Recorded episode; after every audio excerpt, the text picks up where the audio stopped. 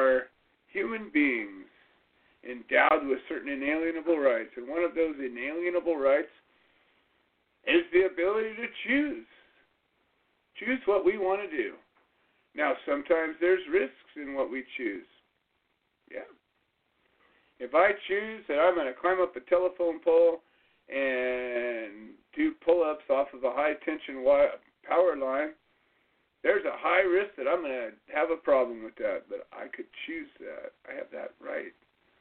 I have a right to choose. Now, there are some rights that we have uh, allowed ourselves to uh, have been compromised, such as the right to grow a cannabis plant in some places in some ways, or the right to grow as many cannabis plants as you want anywhere. Now, there are certain hoops that you could jump through and possibly find yourself exempt from prosecution in certain places, but we've let those rights slip through our fingers a bit. We could change it. We have the right to change it. We have the right to choose that. So I'm saying this. What if today, what if tomorrow? Today's almost over. So let's put it in our heads. I don't know if you want to. If you don't want to, hey, maybe you'll find this entertaining. This is what those people that want to make the world a better place talk about. That might be cool. Might want to listen in. See what's up. See what those guys are up to. Because we're those guys. We're those guys that wake up in the morning and say, yeah, you know what, the world's got issues, but maybe I can be part of the solution. Maybe I can help make a difference. And I know there's people right now, right now listening that have made a difference. And I know some of the people that are listening because I can see them.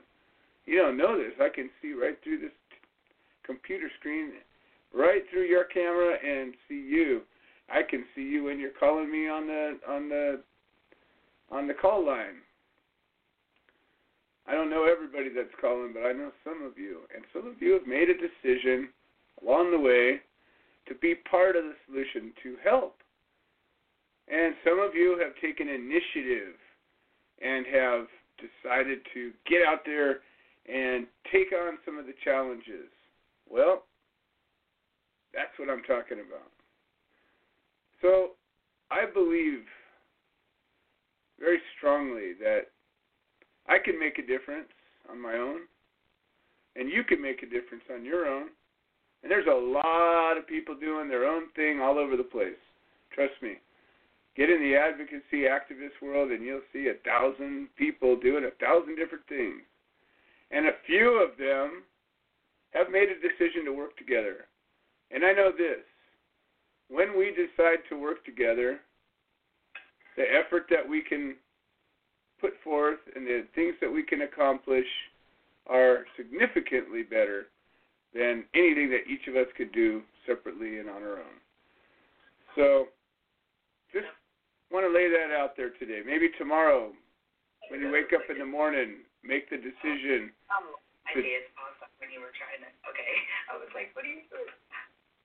Anyways, we've got some special guests here today, and um, I've got a guest that's supposed to be calling in, the main guest, David Bass from the Texas Veterans for Medical Marijuana, but he's not here yet.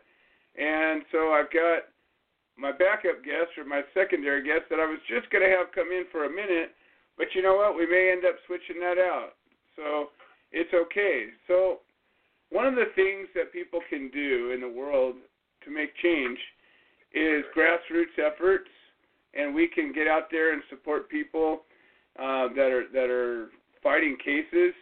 If you find yourself charged with a cannabis crime or any kind of non-violent offense, maybe it's worth standing up to fight. Well, that's something you can do. You can stand up and fight. The second thing you can do is get involved with a group that stands up and helps other people fight. Well, that's what the Human Solution is all about. But another thing that you can do is you can make a decision to get inside the, the, the belly of the beast. You know, we live in a world that is governed by political entities, political bodies, political individuals. And, you know, we've we've got this system that is interwoven into everything, and legislation and lobbyists and influencers and, and you know, these elected officials that start from the you know, the water district all the way up to the president, you know, and everywhere in between. And and there's these giant power grabs, and, and there's um, every kind of corruption you could imagine. and both systemic inside of every party and individualistic and in the water and in the wallpaper and in the the, the, the air that's blowing through the vents. And we can stand up and fight against it, and we can file lawsuits like we talked about last week. We have a nonprofit that's filing lawsuits with the federal government to abolish private prisons. That's a way that we can be proactive and take some action. We can get out there and, and do grassroots organizing and get the people to stand up and protest when we feel something's out of line, and we do that.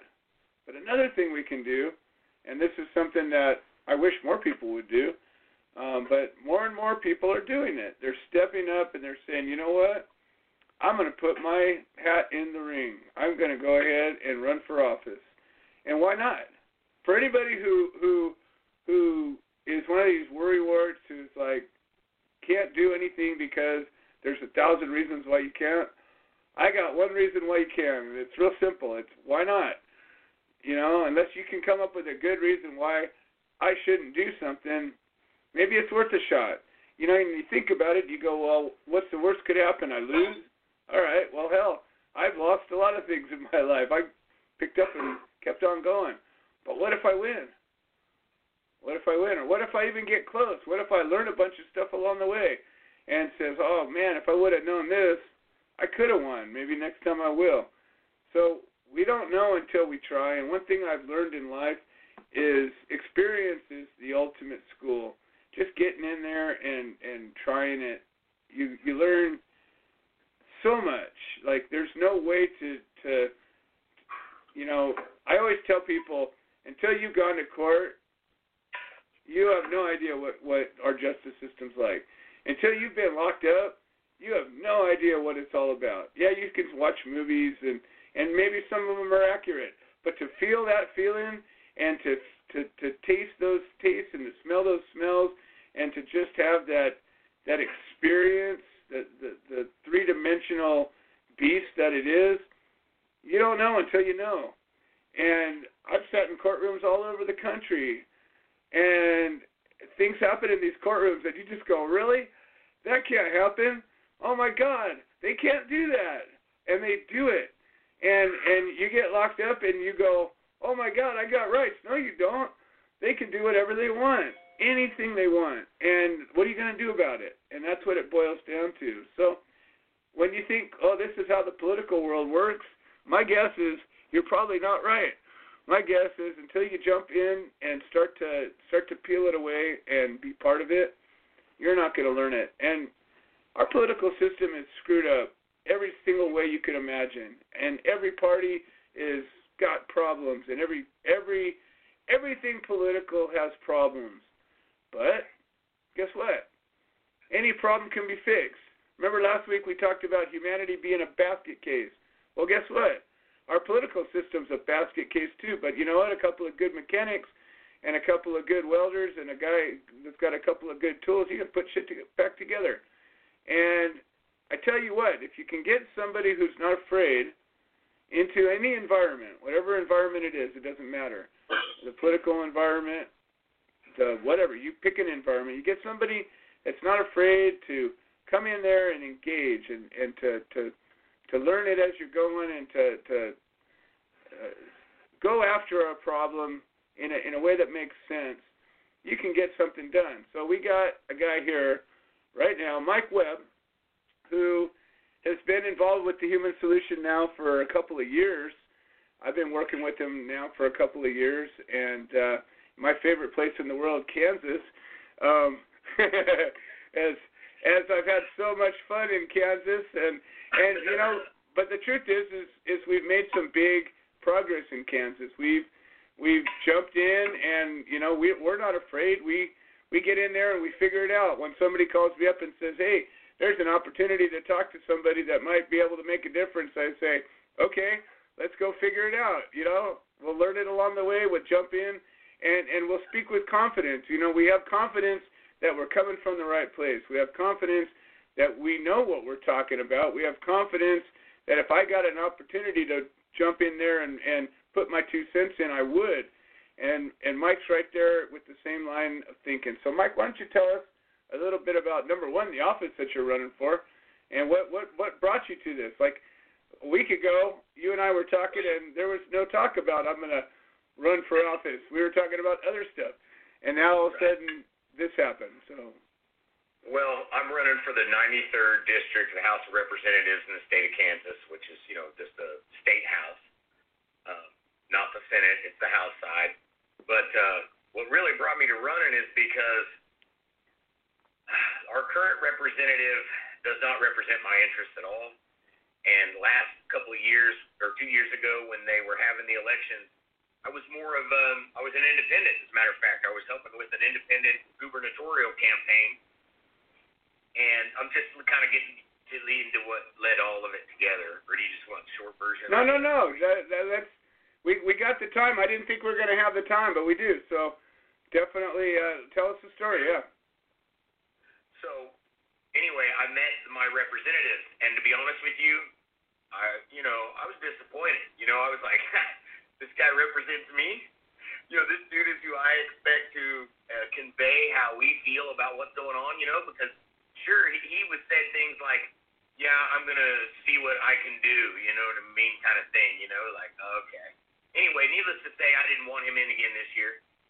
And, uh, you know, as you know, I've been working with the Republican Party. I've been a precinct committeeman for a while. And um, so nobody had put their name on the ballot. Well, then I got wind that, you know, to, there's no better word for it. They are, you know, moving in corporate stooge, you know. They have picked somebody, you know, the business industry has picked somebody that they want to be in that spot. Well, Um, that's the same old thing that's been going on, and I'm not with that. And to be honest with you, I already know for a fact none of my constituents are. You know what I mean? So we're not going to do that. I mean, we're just not going that way. And so I decided, you know what? I don't care. Y'all are going to hear me, I guarantee you. You're going to hear my message. And at the end of the day, I guarantee you, whoever's running against me will be using parts of my platform. And ultimately, that's good enough. It'll get the ball rolling. You know, it makes them pay attention. But I think I think I can win. I've got my cousin running right next door to me in the next district. His last name is Webb, too, and he's been on the school board. And, uh, you know, his sister, his husband is a law enforcement officer. And so we're going to be combined. You know, we'll be able to make signs to just say, vote Webb for freedom. You know what I mean? And uh, we'll light it up. You know, we got good platforms. We got solutions, Joe. We have solutions. You know, we come from the Human Solution. We have solutions. I'm not just going to break up your whole party and just leave you with a wrecked house. I'm going to wreck your house and then show you how to fix it. Yeah, you know, and that and that's a thing that, that is generally missing. You know, I don't know how many times my, my disgust with the political system comes from the, the campaigns and and con, and continues on throughout, uh, you know, the, the, the terms that these people run. And I watch year after year, cycle after cycle, these guys come up and say, I'm gonna. And and when they're campaigning, they have a magic wand. And I'm gonna lower your taxes. I'm gonna raise your benefits. I'm gonna give you and give you, give you, give you. And there's no answer to how that's gonna happen. I'm gonna give health care for everybody. I'm gonna, I'm gonna just, I'm, I am the Wizard of Friggin' Oz. You know, no, the Kansas reference there, right? And and and then they get into office. And you don't hear another word from them. Right. And, and then you jump on, on the phone and say, hey, buddy, uh, remember you said you were going to, oh, yeah, yeah, yeah, yeah, we're working on it. There's a committee over there. And nothing ever happens, ever. And there's no accountability for it. Then they come back and they run again. Now they're an incumbent. And now they've got two years, four years, six years, whatever their term was, of of experience behind them. And they might have done a little something along the way. They'll stand on that. Oh, look what I did for you guys. Nobody ever seems to go back and rewind to those speeches that they made the previous term and and plays that for them. Like, well, I don't know why nobody does that. But I would say, imagine this. If a candidate came up, like even some of these guys that, that we've interviewed, I think they're good guys. I like I, I like their, their energy. The fact that they're running is fantastic. You know, some of the proposals are just so far out there. I'm going to come in there and I'm going to do this. I'm going to come in there and do that. Well, okay, that's great, except if they don't want you to, and except if you don't actually have the power to do that. and accept, and it goes on and on and on. You know, you can say, well, I'm going to undo the whole world. Well, great. How are you planning on doing that? You know, because I tell you what, the executive power of the president is wearing a little thin on a lot of people. And uh, I don't know how much longer they're going to get away with what they're getting away with. There's going to be some blowback here, I think, sooner than later. So and it trickles all the way down. You know, every every position has has things that you can do and things you can't do. And I just think that if we were to come at a problem with an actual solution, if we were to come back and say, listen, I'm a guy who can think, and here I'm going to demonstrate that. And here's the problem as I see it, and I'm looking at it from a point of view that probably has facts and figures and, and input, and, and I got a whole team of researchers to tell me all about it, so I could probably look at that problem better than most, and I can look at the tools I have actually to fix it with, right? So, like, you ever go into an engine that is an import engine, and it's all metric tools, and then you come into it with your standard socket set, guess what?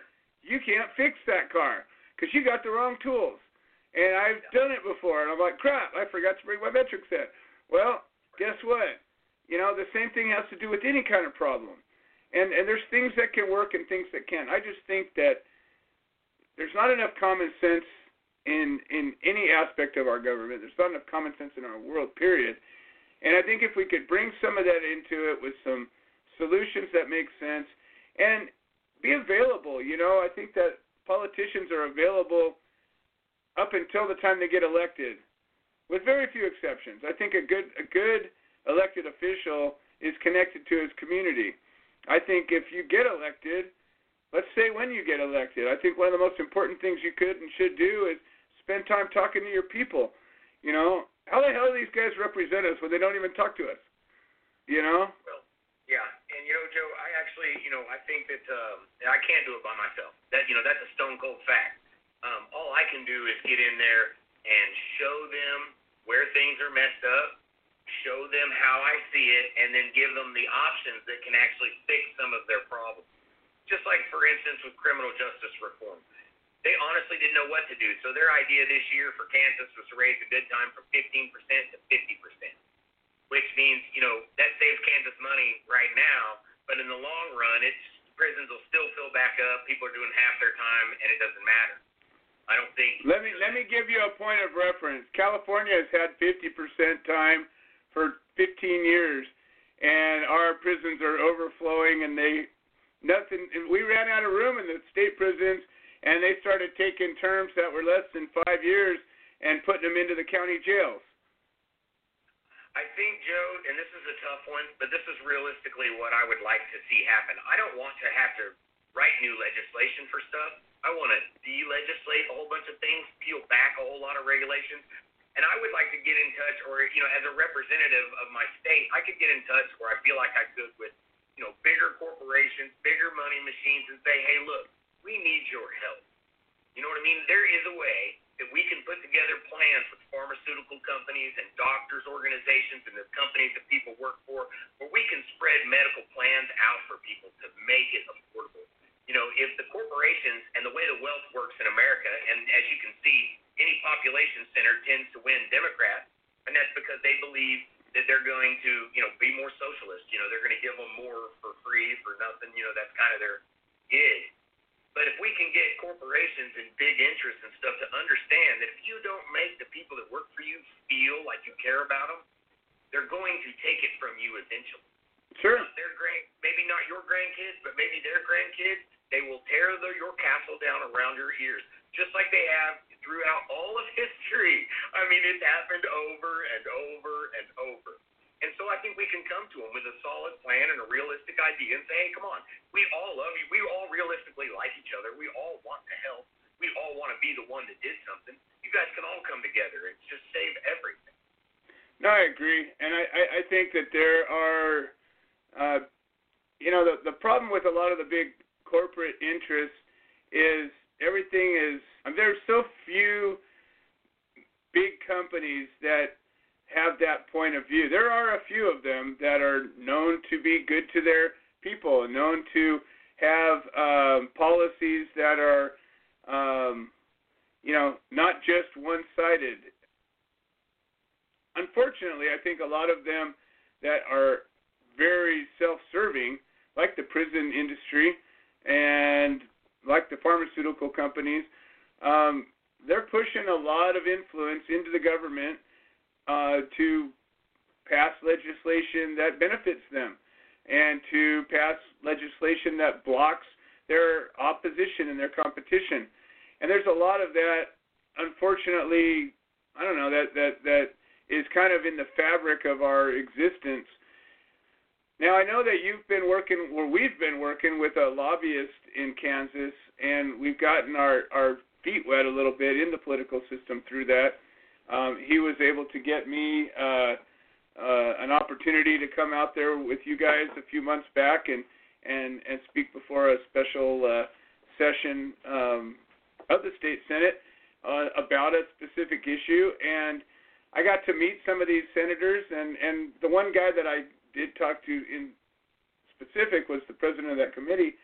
He seemed to actually make sense. He was he was he wanted to hear yeah, he wanted to hear about the truth. Like, you know, he knew I come from California. We've been doing this stuff for twenty some years, and I've got some experience behind how it actually works, and he wanted to know, well, what's, you know, what's the mechanics of this? You know, how is this how could this work? And so he wasn't He didn't seem to be philosophically opposed to the notion, but he's he's drafted his own medical marijuana bill now. Right, and it, it'll it'll probably be ridiculous, like all of them. You know, it it seems like as they, if you put too much common sense into something, you sort of let go of the reins a little bit too much. In in you know in a in a politician's mind, you know, they have this notion that more regulations is more better. And more control over everything is the only answer to it. And the truth is, it's the opposite of that.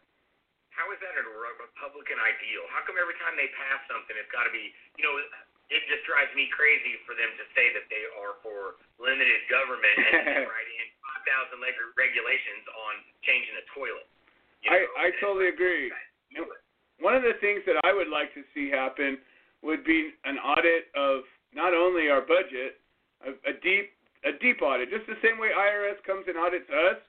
I would like an independent third-party agency to come and audit our whole government, every state government, the whole federal government. Let's just do an audit. And I'll bet, I'll bet, and I'll bet, I'll say it again, that there would be some shenanigans found.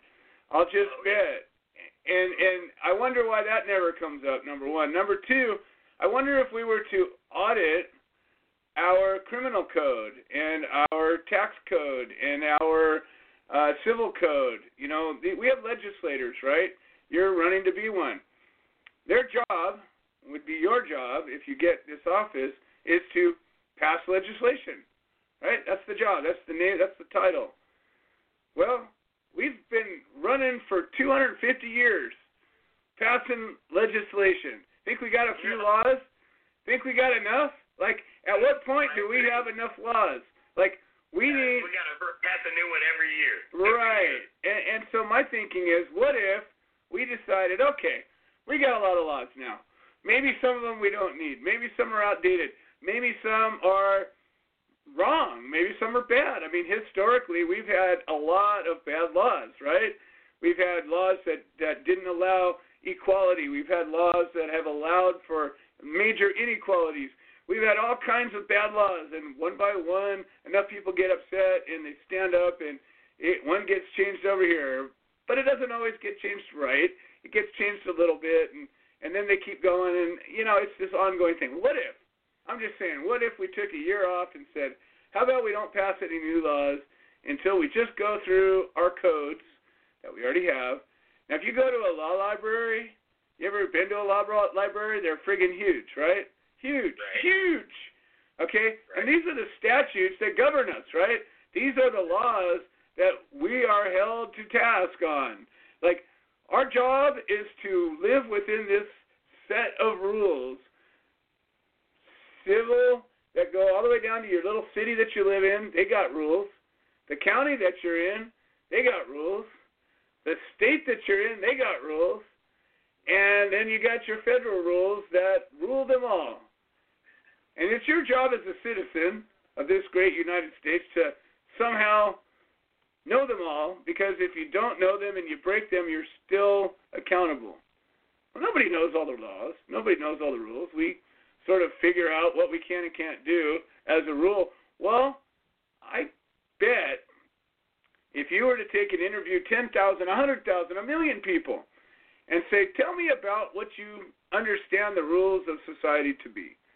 And just spend an hour with them and say, well, you can do this, you can't do that. You can do this, you can't do that. You should do this, you shouldn't do that, whatever. I'll bet you we could take all those hundreds of thousands of laws and distill them down and break them down into a lot less. Now the problem, well, I don't know if it's a problem or not. A solution, there we go. And, and, and here's the deal. You know how you undo a law? You pass a law to remove a law. That's, we could say our legislator's job for the next term is going to be to remove laws. You don't get to pass any new ones till you removed all the bad ones.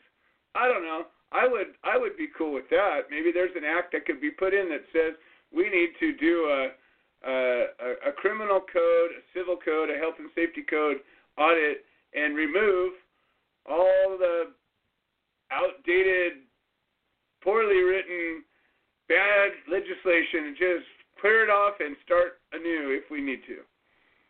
Oklahoma has really been knocking it out of the park. Governor Spence just did that exact thing. He did a financial audit on all of their, you know, tax stuff and whatever. And he, the first thing they found was twenty-five million dollars that the uh, medical, the Oklahoma Medical Authority had lost. They couldn't. Uh, we don't know. Imagine and, that. What? And he made them give it back. Yeah. Oklahoma's passing another law here that's on the governor's desk right now where I can go get a prescription for medical marijuana in Oklahoma. Yeah. So, you know, they're pretty much, you know, open to the doors. They have the, the pricing is, you know, it's inexpensive. I mean, it's a it's a pretty good law. I mean, they're, the way they're doing everything, even their criminal justice reform is good. You know, my buddy's uh, wife had fifteen years in prison for manufacturing methamphetamine, and she's doing most of that at home. And house arrest. And you know what? My my my thinking, and I am in no way any proponent of methamphetamine. In fact, I think this stuff is straight out of the bowels of hell. However, if that's what your crime is, is you made a substance, harmful as it may have been, but you didn't do anything with it. You didn't you didn't steal from somebody. You didn't you didn't beat somebody up. You didn't break into their house. You didn't rape them, burn them, hurt them. I don't know. Maybe that makes sense. You know. It does. I I agree with you. Because you know what? When you're on house arrest, you have to pay for that. Okay, I know plenty of people that have been on house arrest, and it costs them every single month, and it's a pain in the ass, and you can't leave your house except for whatever whatever the terms are, and you got to make sure your little ankle bracelet's charged up, and yeah, every once in a while somebody cuts it off and runs, but for the most part, it holds most people to task, and guess what? You don't need any prison guards for that. You don't need uh, you don't. need a, a, a cafeteria for that. You don't need a laundry service for that. You don't need any of the shit that's inside of a prison or a jail for that. In fact, it puts that burden back on the person that's serving the time, and they got to pay for their own shit, and they also got to pay their, their fees of, of being able to stay home and do it. I don't know. That works for me a lot. A lot. It is a good, it's a good system. I have actually tried to... and I'm trying to work on, there's a federal program called the Workforce Center, mm-hmm. and it's completely federally funded. And what they do is they connect low-income people with work with work stuff. And I'm trying to find a way to integrate them into, you know, people being released from prison and then being assigned to a company and then being on house arrest and things like that. Right. Working to get reintegrated rather than cutting their time in half. Right. You know. No, I believe there's a system, there's a, There's a solution in that. We've talked about that before, and I believe that if we could get a, a, a corporation or even a bunch of small businesses to, to sign on and say, hey, I'd be willing to do that, and then you could present it to a body that says, hey, I got this group of twenty businesses that's willing to pilot this program.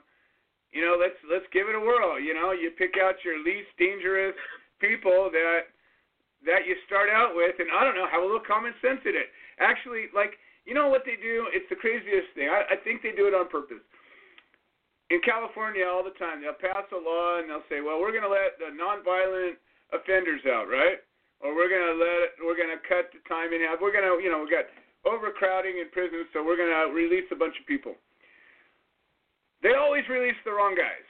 They always let go the pedophile. They always let go the rapist. They always let go the guy who's the career burglar. They always let go this somebody who really shouldn't have got out, a guy who has a trail of victims behind him, a guy who it was not a simple nonviolent offense, and then they went out and did it again, and then everybody gets up in arms. Oh, we, we got to shut this whole thing down. Criminal justice reform is possible. It's just going to require some work. It's going to require some people actually putting an effort in, and it's going to take a minute. You know, you're going to have to work out the logistics of it. There's a lot of people probably, I mean, my guess is there's probably tens of thousands of people that could actually get a jump start back into society. And what's the biggest problem with the criminal justice system, right?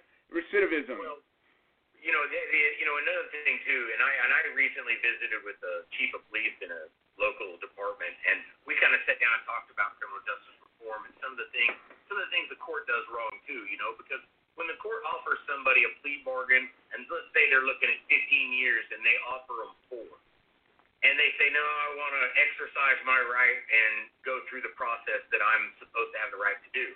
Well, then they convict them, and then they give them fifteen years. But what you were really saying in your plea bargain was it was really only worth four years to you. Right. But you're going to punish me for exercising my rights. Indeed. And somehow, some way, that's got to give because that is abuse. You know, I'll tell you what. When I was fighting my case, I was facing twelve years on a first-time offense. I was I was charged with twenty-some felonies, and they were all pot. Every single one of them. And I had already been fighting for several years, and I had beat my first case. I was in the middle of my second case. I I had already been convicted. I had overturned the conviction. I was I was fighting for my second trial in this case. And I remember an attorney, a well-known attorney in California, a well-known cannabis attorney in California, started up one of the oldest normal chapters in California. Well-known guy. In fact, his daughter was my partner's attorney, and, and my co-defendant's attorney, right? Entrenched in the cannabis movement, right? Fighting for this very thing. And we were at an event, and I can still remember this. We were at an event, and I don't even remember what it was, but it was after I had gotten out of the Twin Towers, and I was, you know, getting my – I jumped right back out there, and I was advocating for everybody, and I'm just like, F you, you guys let me out, well, F you, you know. And, and I was I was being loud and proud and doing my damn thing, right? And he takes me aside, and he goes, Joe, he goes, you got to take a deal. He says, Joe, you don't understand. He says – you're never going to get a fair trial. He said even Abraham Lincoln had said, there was some quote that Abraham Lincoln had said about, you know, the justice system, the likelihood of anybody getting a fair trial is just like ridiculous. And I'm like, dude, I can't back down. I have to go forward. He's like, you're going to lose. And you know what? He was wrong. And I won. But you know what? The odds were not with me. I It was against all odds that I won. And you're right. That's exactly the mentality that we're dealing with in our criminal justice system. And you know what? It shouldn't be that way. It should be the same. If somebody wants to offer you a deal to to plead out and, and, and settle, maybe it should be sweetened on some level, but to punish you, to punish you for exercising your due process rights that says, you know what, if you're going to take our court's precious time and you're going to take our resources in fighting for your silly little freedom, that we're going to, if we get you, bam, we're going to get you. And I tell you what, when they get you, I mean, the, the, the, when they convicted me the first time, time before I had overturned it, that prosecutor was foaming at the mouth. I'm telling you, she's like, I got you, motherfucker. I'm going to put you high sentence, twelve years, first-time offender, nonviolent, I don't care, twelve years, you're going down. And and and that's what I was up against. And, and so you couldn't be more right in, in that statement, and that's one of the things that's wrong all across all the courts, all of them. It goes all the way from the littlest court to the highest court in the land.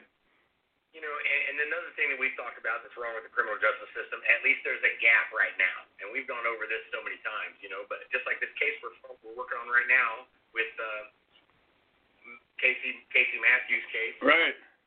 Cassie, I'm sorry. Cassie, yeah. Um, you know, they, they raided her home over, you know, they scraped containers. You know, you couldn't even lab test that. Right. If you wanted to.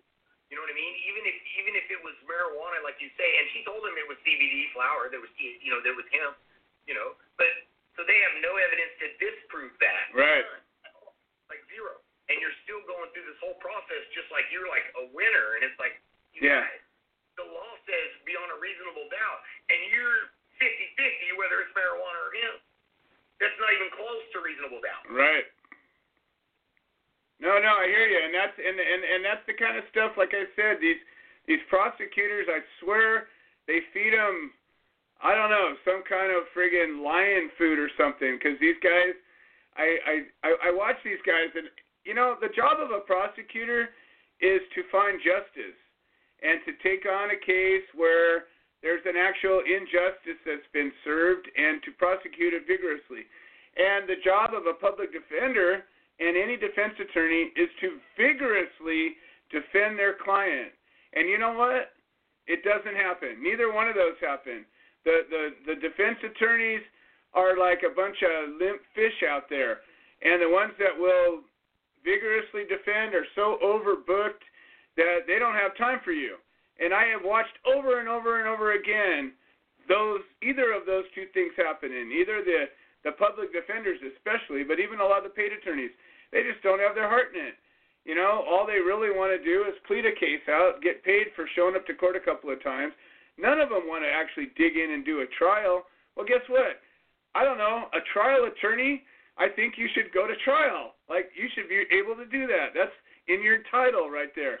And, and the public defenders, my God, all they want to do as a rule is plead a case out. They, they get their... Their their workload stacked up over their head, and most of them don't even know the law. I mean, I've dealt with dozens and dozens of public defenders, and in virtually every case that a public defender was involved, literally we, the support or the defendant, had to actually educate the attorney about how to approach their case because they didn't know the law that applied to this. What? That's your job. You do this for a living.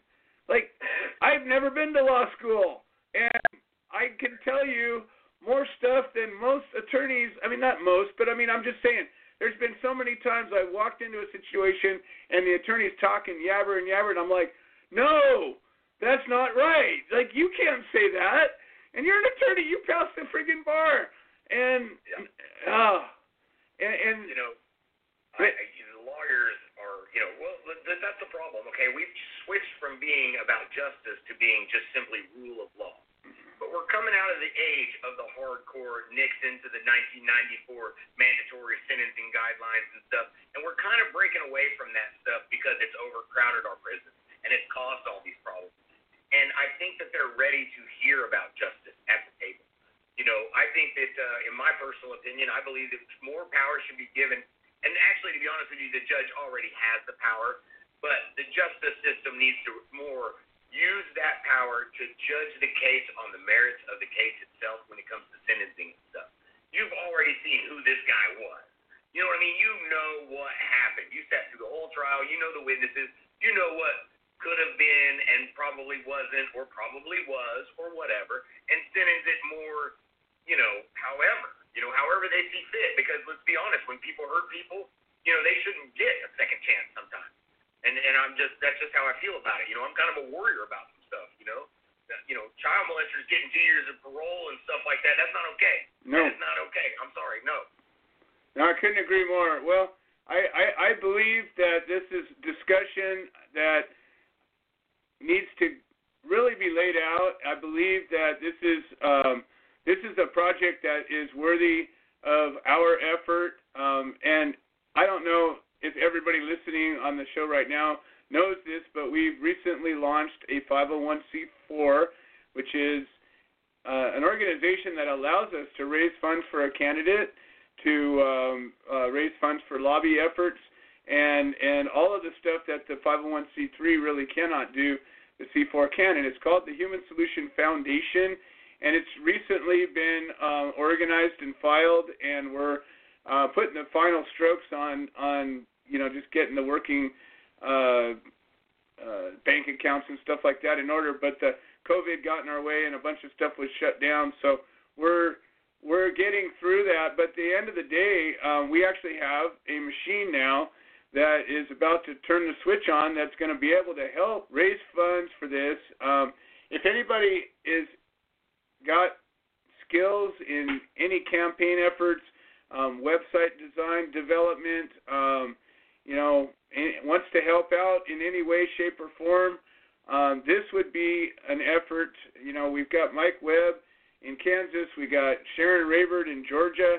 Um, you know, these are people that are, I would love to see in office. Like, most of the people that are out there, you know, with their clown hats and they're doing their thing, I'm like, you know what, I'd like to see in office because it's probably still better than the guy that's in there, right? But I would actually like to see you guys in office because I think you guys could actually make some difference and be taken seriously. You know, you can walk into a room and you're not the goofy guy that's doing the goofy shit. You're a guy who's serious, and it actually has the people behind you, and you're actually here to do that job that is in the job description. And I don't know. I think that there's some respect to be garnered on both sides from that, and I think that I honestly believe, and as much as I think our country is screwed up, and I think that there's so much wrong with our government, at the core of it all, I believe that our country is great. And I believe that the core principles, not all of them, we, we, we were founded on some fucked up principles too. But I think that there's a core of goodness in it that is remarkable and amazing. And I think that we can get that back. You know, I think that we can actually get back to, there were, if you read about George Washington and the things that actually drove him, he had some fucked up things. He had slaves. He was mad at the Brits. But, but. Revenge for losing his job. But if you look at what drove him to actually carry his army and literally carry them sometimes. Oh, yeah. And these motherfuckers didn't have shoes on their feet. And they didn't have bullets for their guns. And they said, you know what? Too bad. We're marching forward.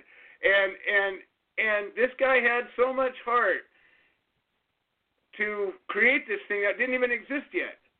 And that's, you know, literally what's underneath all of this is, is enough heart that says, you know what, this is worth that kind of an effort. And I believe that we could take this and make it anything we want. There's nothing, there's no limit to what we can do.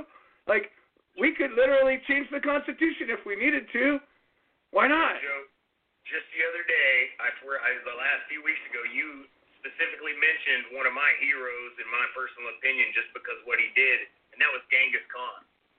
Because Genghis Khan rode a horse across a wide open prairie terrain and wore animal fat on his skin to not get it burned in the wintertime, and united people that hated each other. Yeah. And almost took over the world. Almost. And a single man and a few brothers did that. Yeah. So one man can bring about the difference, and we haven't seen one for no. a long time. What we've had, they've been whacked by somebody else. yeah, yeah, they they've been doing it all wrong. Yeah, unfortunately, it seems that the guys that have that kind of charisma generally have a cog loose in their head, and they they they go after all the wrong stuff. But the point is, is it doesn't have to be that way, and and and it can be a team of people. You know, imagine imagine if we had a team of people that had the heart. That, that was willing to get out there and put our necks out there a bit and and gathered around enough people that brought in all the resources that we needed.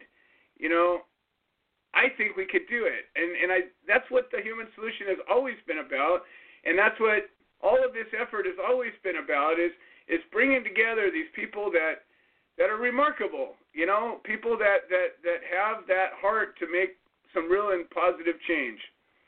I tell legislators on a regular basis when I get the opportunity that today in America, in Kansas, you could stand together and make changes that would make you remembered, just like Thomas Jefferson yes. or John Adams. You could help save America if you will just slow down yes. and listen to the changes that need to be made. And I know I'm a strange place for it to be coming from. I get it, but that's the difference. Yeah. Because I've seen it from the bottom, from the belly up. You know, that's the best way to learn a company, is from the bottom up. I've seen the whole outside of this beast, and I see what you're trying to do, and it's a great thing you're trying to do, but hold on. There's a better way to do it. Let's just check this out. That's all I'm asking. Well, you know, it, it's an interesting thing because in Oklahoma and Kansas, you guys actually have an advantage, and the advantage is your your your population's small enough that you could actually get something done. You know, California, we got so goddamn many representatives because we got so much people and so much land that, you know, each the, the voice of each of these guys is so watered down because there's so many of them. In Kansas, the population of the entire state is less than the population of L A County or San Diego. I mean, it's like just three million. Wow. No, literally, we got cities bigger than your whole state, and and so, but that's. But that's the good news, because because of that, each person literally has a louder voice. Each person, you have less, yes, less work to do. And, you know, the kind of folks that move to a, a, a rural place, a place that isn't surrounded by seaports and, and giant cities, is got some things in line. Like there's some, I, I'll bet you Kansans have more in common as a rule than people from Los Angeles, because oh, yeah. Los Angeles draws the whole world to it because of its proximity, where where it is, the weather, the, the ports, the, the the industry, everything. There's a reason for anybody in the world to be in L A, but there's not a reason for anybody in the everybody in the world to be in Haysville. I'm sure of it. You know why? Because I've been there. And some people would say, this is a great place. And I'm one of them. I actually like the place. But a lot of people would say, well, there's nothing to do here. I can't I can't, I can't live in a place like this because there's nothing here. Well,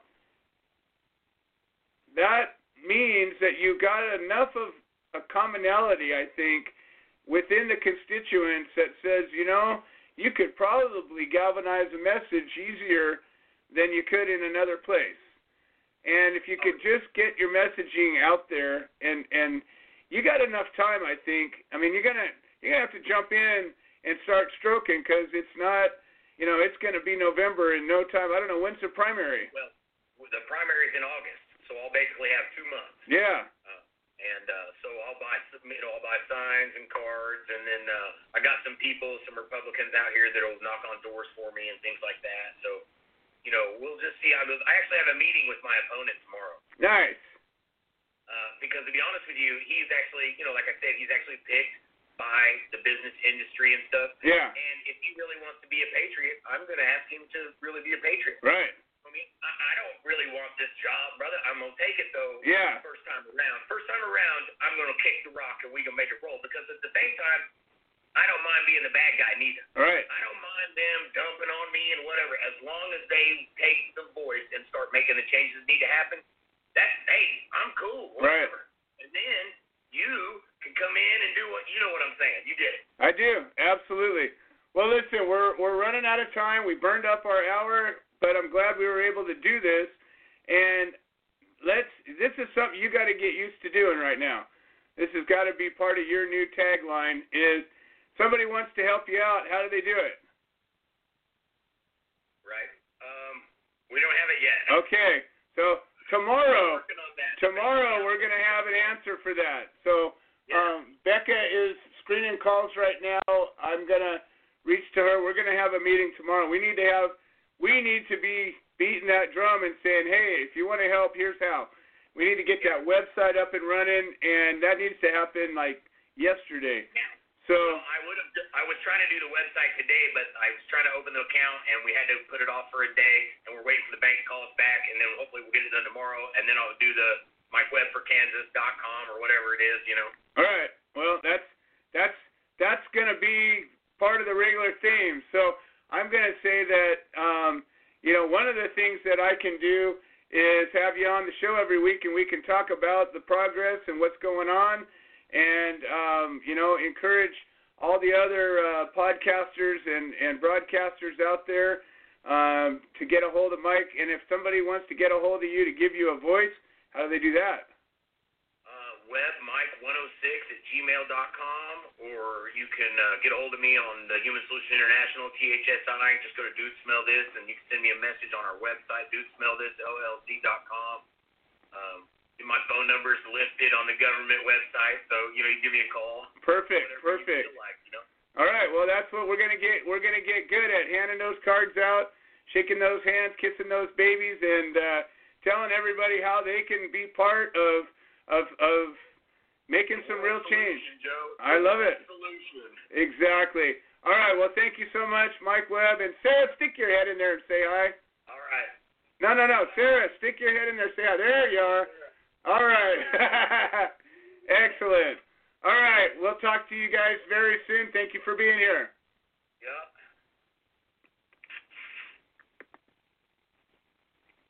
All right, so we have gone through all of our show. We have enough time to talk to Tom Corby for a minute here, and let's see how Tom's doing. He missed last week, and uh, I was hoping he was okay. I'm glad he is. Tom Corby, welcome to the show. How are you doing today? Thank you, Joe. I've uh, just been out pruning trees. They're shading our garden on the right side. And that's one of the best things we can do. I'm just coming on, uh, not really prepared for the virus, is the outdoors and the fresh air, I believe. So uh, I want to thank everybody all, all, always uh, coming together in Prohibition. It's our goal and vision. I talked last week about our cannabis, which show back uh, when the cannabis first went up for Chris Williams for his sentencing up in Montana, and then the bus went on up to Oregon, uh, where he went to prison for what I believe five years. Joe, yep, was it five years? Five, about um, five I, years anyway, so oh yeah, God, yeah, real quick. I was wondering, uh, you, we bring out a lot of times, where do people go? What happened to Chris Williams? I mean, uh, he's been out, I think, a couple of years now, and I haven't heard how he's doing or anything. Anyway, no, I never heard back. Uh, never uh, heard back uh, from it, him. He never heard back from him either. Oh, never okay, heard back. So, that's okay. I mean, it's just that it's, I'm glad that, that the, well, the Human Solution International, basically, and Joe and, and all the people coming helped him uh, uh, give him court support of the third time.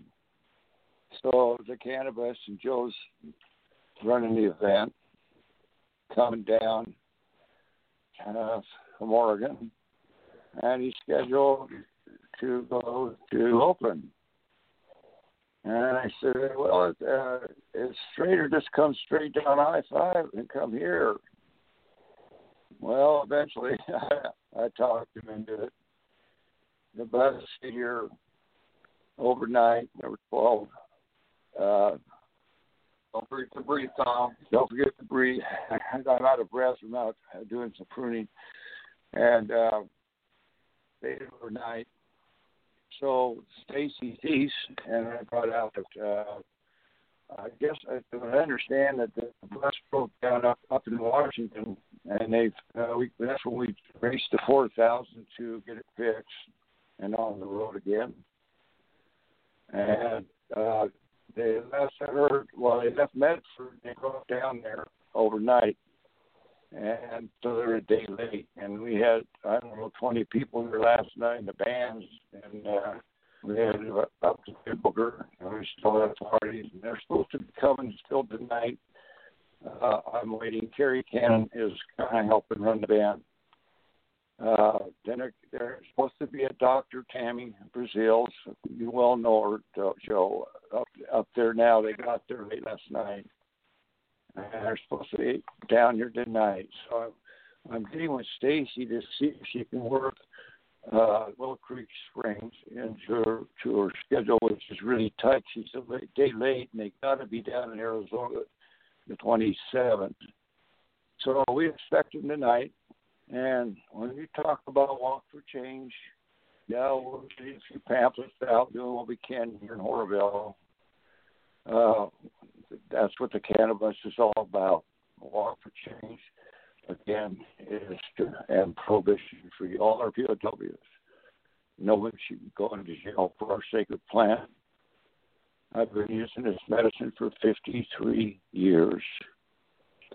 Never thought I'd dated I be able to grow my own plant, and we keep it within the laws and regulations as much as possible. I actually find if you grow too many plants, or you get any business, which is a business, and it gets too big, then you can't take care of that business. So we're doing about thirteen plants, and I got Frank Kananik ran here, a lot of help, and uh some of the experts in growing the medicine. People don't realize any kind of farming. You don't just plant a seed in the ground and become fat cats on the hills, which a lot of naysayer haters and reefer madness. Uh, I can't think of the word. Anyway, you got what I, you know what I'm saying. Uh, so the buses do they come here and then stay over, and we got the band here, and it's Tito, uh, Roberto Pomar, probably heard of him. He's got four bands, and uh, he's helped us also here, not only Donna and Frank and Ned and all of them, Daria, uh, but also helping out the garden. Uh, there's nothing better for you to have a garden, working out in the garden. Donna's mom lived to be one hundred two and a half years old. She would tell you, first of all, to alkalize your body. What's that say? A fruits and fruit and veggie diet. Almonds are not in that. They're also a vegetable, and they're also alkalizing. And our plant is actually like uh, one, one, one point lower at, at about a six, five, eight to six, two. And we like it about seven, two, which is the greeny blue algae stage. And I just came out there. I'd like to share it if it'll help anybody. I wouldn't have been, in my seventy-seven years, I would have never made it had I not had a salad, an apple every day to keep that doctor away. I did get a call. Frank was here, thankfully, for my my doctorate at the hospital in Chico. I just want to give them a shout out. Uh, they're coming back, uh, they're, they're, and they're taking care of me. And uh, so, yeah. You got a clean bill of health. Yeah, I do, and and, and thanks to Joe and, and for your medicine and all the medicine and, and fecals, your full extracts. Uh, I don't think that you can get a better medicine. So uh, I'll keep you posted, Joe. Uh, uh, with Stacy, actually, I, I don't know that she started a uh, cannabis group. I don't know if you're in there. If not, I'll. I'll, I'll see if I can get you in there, and then, then you can kind of get up to date and see if they can get down there with you. Or maybe you could meet them somewhere. That would be awesome. I, I wish I could go, too. and uh, okay. All right, Tom. And, well, I, wanna... I, think, uh, yeah. I think George Martorano just called in, um, so I'm going to give him the last couple of seconds to say his piece. as always, I appreciate you coming on and sharing your your thoughts and ideas with us, and um, I'm glad to hear you're doing all right. All right, thank you, too, Joe, and um, I hope you and you, you and Liz, and, and as always, don't forget to breathe. Thank you. You betcha. All right, thank you, Tom. Tom Corby, folks. All right, so I believe, and I'm not positive, but I think we got George Martorano here to say a few final words as we close the show down. And George Martorano, welcome to the show. How are you doing today? Hey, my California family, how you doing out there? George Martorano here, but guess what, ladies and gentlemen? I'm not broadcasting from Philadelphia. No, uh, I went through some tough times up there with this pandemic. As you know, I own the Hip Hemp Cafe. Ladies and gentlemen, you can see the hip hemp cafe dot com. Extraordinary store uh, in Philadelphia. In the C B D industry, we help a lot of people. Anyway, it seems that my friends thought that I was really going through a lot, and they flew me down to Florida, and I'm here in Boca Raton with a dear friend of mine, Ron, and my, my son, uh, God rest his soul, his best friend, Benny. And guess what we're doing, ladies and gentlemen? We're going around looking for locations to open up hip hemp cafes. So you're probably right. uh, we're going to open up a hip hemp cafe in Boca Raton, Florida, and another hip hemp cafe in uh, Delray, Florida. And incidentally, this summer we're opening up two more. So does it, it sounds cool and it sounds great, and you think it's all about me? No, ladies and gentlemen. What we want to do is create jobs and understanding the C B D industry because number one, it helps people first, money secondary. Helps people first, money secondary. And no one knows better than Joe Grumbine and his family and his friends because that's what Joe's about, helping others. Joe? Absolutely. And I'm I'm glad to hear you got yourself uh, out of town and, and out to a place where uh, the weather's nice and uh, you get a get to enjoy yourself a bit while you're out there to expand your horizon. Yeah, well, like I said, you know, it, it, it, you do the best you can, best you can to literally have to help others. And ladies and gentlemen, if you do that, you'll grow. You get a lot of assistance, a lot of finances, stay the course, believe, be a believer, not a non-believer in this industry that we're all involved in with this mother cannabis. Absolutely. Well, thank you so much, and I'm excited to hear that uh, you're like that, and I can't wait to see you. I can. You'll see me in June. I give you my word. See me in I'm June. Looking forward to it. All right. Well, All thank right. you so much. Take George care. Martorano. Take care, everybody. D D, right. Take care. Love you all. You okay. Betcha. Thank you, George. All right, everybody. Well, it's uh, an hour and a couple of minutes. Um, not bad for a one-hour show.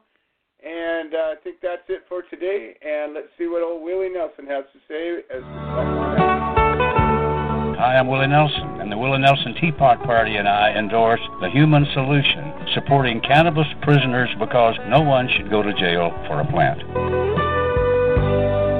Little things I should have said and done, you were always on my mind.